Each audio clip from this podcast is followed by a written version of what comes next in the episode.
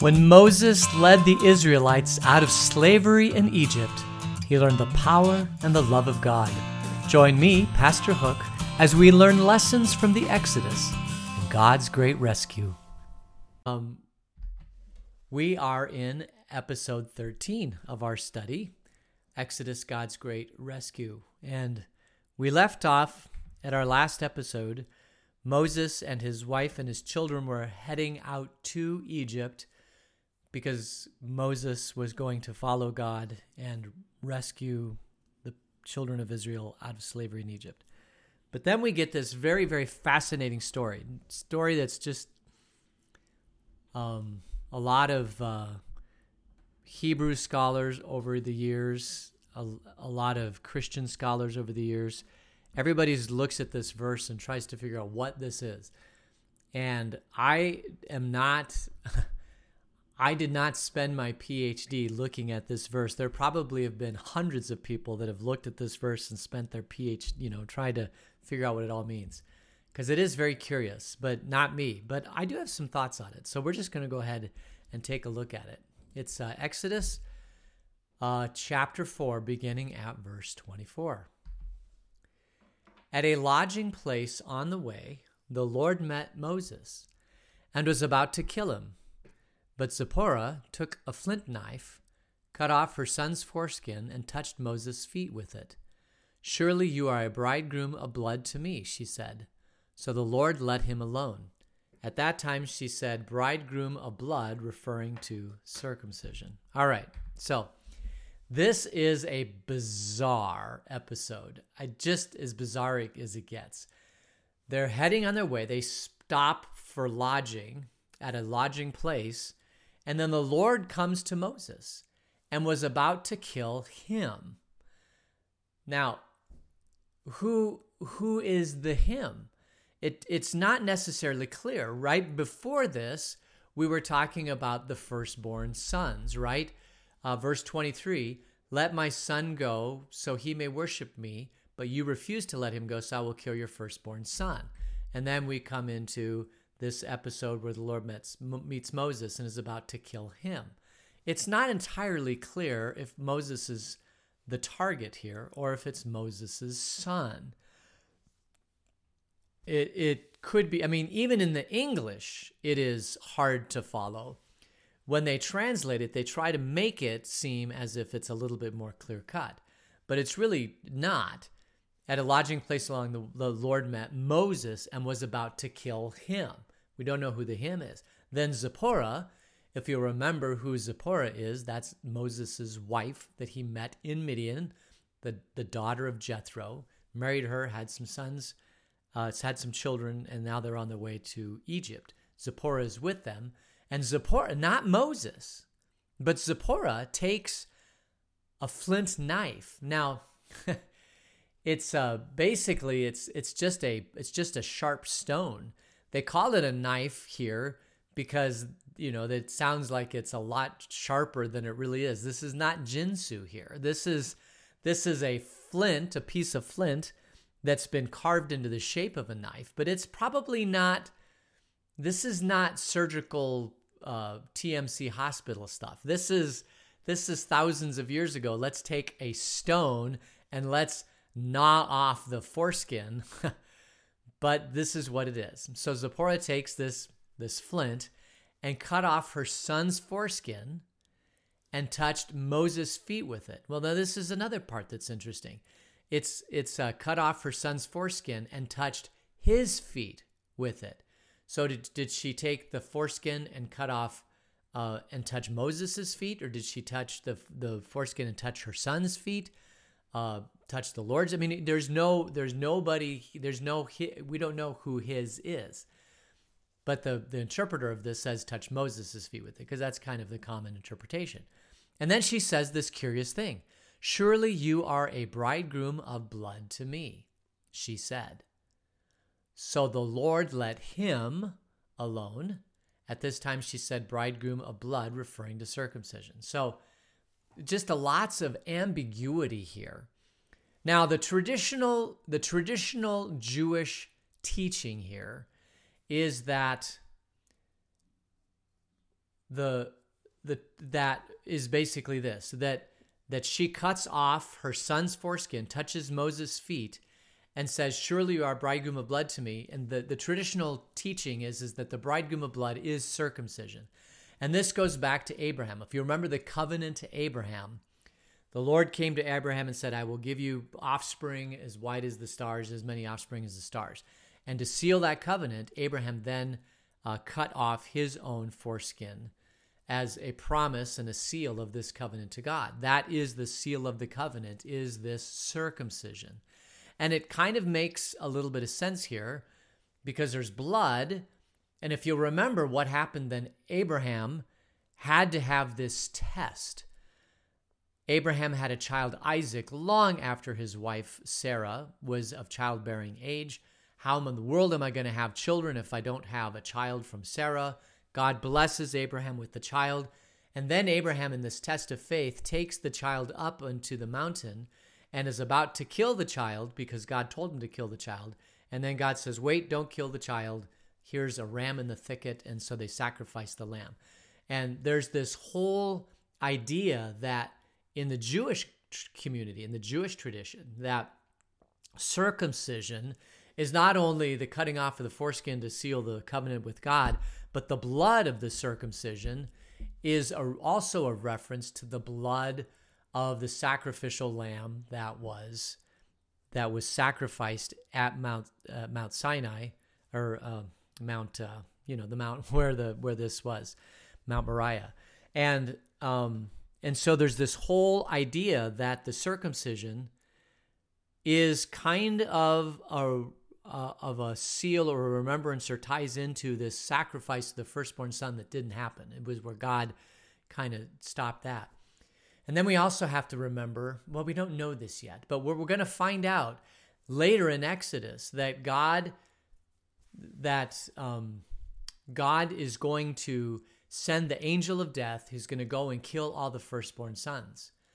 But uh, there's also this idea that if you are not a circumcised Jew, so if you're a slave living in Egypt and you've not been circumcised, that you can't go through this ritual because you haven't had the sacrifice of the lamb to put on the blood blood post, and so your your firstborn son is also going to get killed, even if you're Jewish, but because you didn't circumcise yourself or your sons.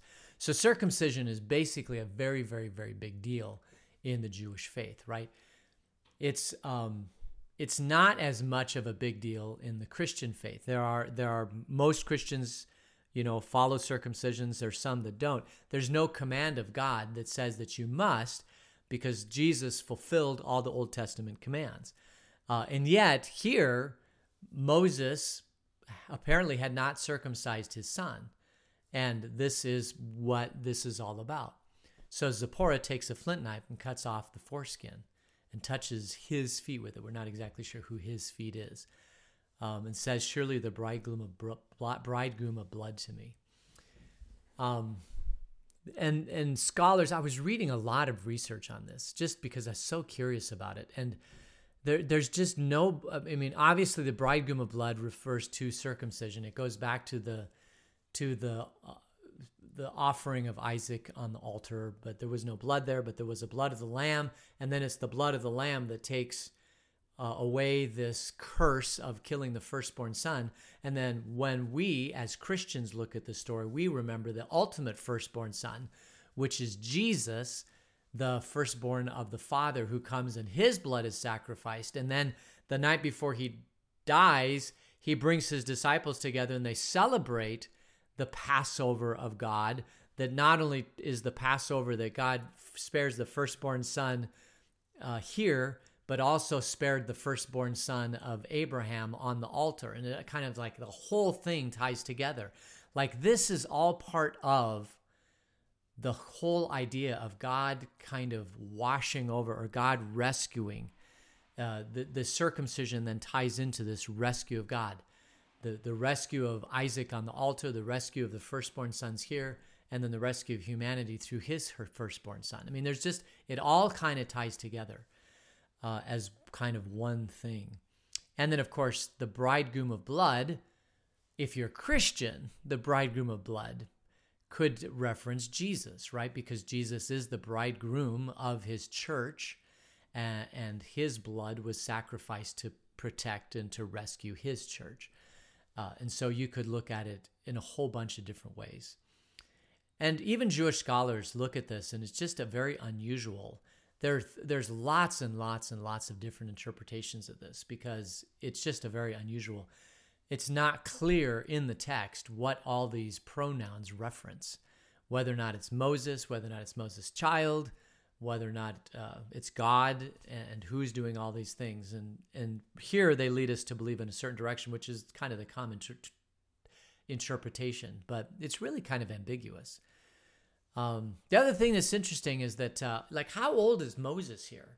We haven't really talked about that, but uh, and whether or not Moses, there's it doesn't say whether or not Moses was circumcised, so uh, we don't know. It, he could have been circumcised, maybe not circumcised. The um, it says that he was uh, in the will. He was uh, dwelling in Midian. Got there about forty at age forty, and then he was there until about age eighty and so uh, it does say in uh, in Hebrews that he was that he arrived at Midian at age 40 and then he went back at age 80 to rescue the Israelites out of Egypt. So at this point Moses is 80. So then you have to think about it. Well, how old is the son? and how old is Zipporah? I mean, this is this, I always, you know, we always think of the sons being very young because I mean, what mom is? It's just the thought of an older son, you know, twenties or thirties, and having mom come and cut off the foreskin is just not a pleasant thought. We we always think of the foreskin being cut off. You know, in the Jewish tradition, the foreskin was cut off on day eight, which is basically seven days later. It's a week later. So if you were born on a Monday, then it would be on the following Monday. That's when it's supposed to happen. Even today, uh, in the Jewish faith, uh, they try to circumcise within on the eighth day. That's kind of like part of the commandment of God. But here, uh, the thought is is that more Moses that the Lord was going to kill Moses because he had not had his firstborn son or his son circumcised. So Zipporah takes the knife, cuts off the foreskin, touches Moses' feet, and then the Lord let him alone. And, and that that's the whole story here. That God was angry at Moses for having not circumcised the son. But we don't even know if Moses was circumcised. And then if Moses is 80, I have no idea how old the son is. You could, Moses could be um, a, a very, very old father, an 80 year old father to a teenager or to a, a very, very young child. So this is possible. It is theoretically possible. But if he meets Zipporah, um, you know, 40 years previous to this, at age 40, we just don't know when he had children. Uh, but it's not very clear here, is the whole thing. It's just, it's a very, very curious and unique and strange story. And it does, and, and Jewish scholars have looked at it up one side and down the other, Christian scholars upside one side down the other. But the one thing that speaks to me in this whole entire story is that the, the bridegroom of blood refers to circumcision. It also refers to Jesus, that Jesus is the bridegroom of blood. And, um, and he's the one that rescues. So then you have to think of how in the world does circumcision tie into that? And I have no idea. Is I have no idea. But this is just, it's a very bizarre little section of scripture here. I, it doesn't, it doesn't really seem to be an important part of the story. Uh, and yet it's in here. And every once in a while, you get these strange little things that happen in scripture. And this is one of those. This is just a strange little story. All right, so we'll, we'll go on. Um, we'll read in verse 27. Then the Lord said to Aaron, Go into the wilderness and meet Moses. So he met Moses at the mountain of God and kissed him. Then Moses told Aaron everything the Lord had say, had sent him to say, and also about the signs he had commanded him to perform. So this is Moses' brother. Moses, or Aaron, the Lord comes to Aaron and says, Go into the wilderness and find Moses. And so Aaron goes into the wilderness and finds Moses. Moses Remember, at this point, Aaron is not necessarily with Moses. He may be back in Israel. So Moses is um, on his way, or back in Egypt. Moses is on his way to Egypt. Aaron comes out and they meet in the wilderness and they kiss. And then Moses told Aaron everything the Lord had sent him to say. So Moses says, By the way, God wants me to rescue people out of slavery in Egypt. He gave me this staff and it's going to turn into a snake, and I'm going to. I'm going to go and do these signs in front of Pharaoh. And Pharaoh's probably not going to release people because God's going to harden his heart. But this is all the stuff that I'm supposed to do. And you're supposed to help me because you speak better than I am. I'm not a very good speaker, but God won't let me turn this over to you. It's got to be me. And so you're going to help me and we're going to go out and do this. And Aaron's like, okay, I can do this. Um, so Aaron's going to do that. So then what happens? Well, then in verse 29, Moses and Aaron then go out to uh, where all the, the Egyptian slave or the, the Israeli slaves are. Moses and Aaron brought together all the elders of the Israelites, and Aaron told them everything the Lord said to Moses. And then he performed the signs before the people, and they believed. And when they heard that the Lord was concerned about them and had seen their misery, they bowed down and worshiped. So by this time, Aaron believes that Moses is sent by God and he has these signs and wonders. And now all the elders of the Israelites believe in these signs and wonders. So now everybody is on board that Moses should now go to Pharaoh and explain all this stuff, show the signs and wonders, ask Pharaoh to let the Egyptian or the slaves go Pharaoh's going to say no, they're not going to go, and then the, we're going to get the 10 plagues. And that's basically kind of where we are. um, and the the signs of of uh, of Moses, these signs that God gives him, should have convinced everybody. I mean, these are pretty powerful signs. The whole the snake. I don't know if you've seen the movie The Ten Commandments, but but um, Moses does this. He throws the staff down and it turns into a snake. And of course, Pharaoh's magicians say, well, this is just all a parlor trick. And uh, this really isn't a snake from a staff. But Moses um, is able to convince his brother and all the people of, of uh, the Israelites that, that this is a sign from God. And as we said before, Mo- Moses is a reluctant leader. He doesn't really want to do this, but but God is forcing him into do it. And so there are times when we reluctantly have to follow God's will, even though we don't want to do it. And, and that's part of leadership. And this really is a story about leadership. Moses, Moses is the total reluctant leader. Um, all right, I think I, I know it's a little bit early today, but I think I'm going to end it there. Um, we're going to get into the major next part of the story, and uh, we gotta we gotta we're now we're now getting there. And so um, I think I'll leave it at that, and uh, and then we'll pray. Gracious God, a um, little bit shorter time today, but we do thank you that you um, rescued your people out of slavery in Egypt. And Lord, we pray a prayer of thanks that you've rescued us out of the slavery of sin um, through the blood of your sacrifice. And for this we thank and praise you. In Jesus' name, amen.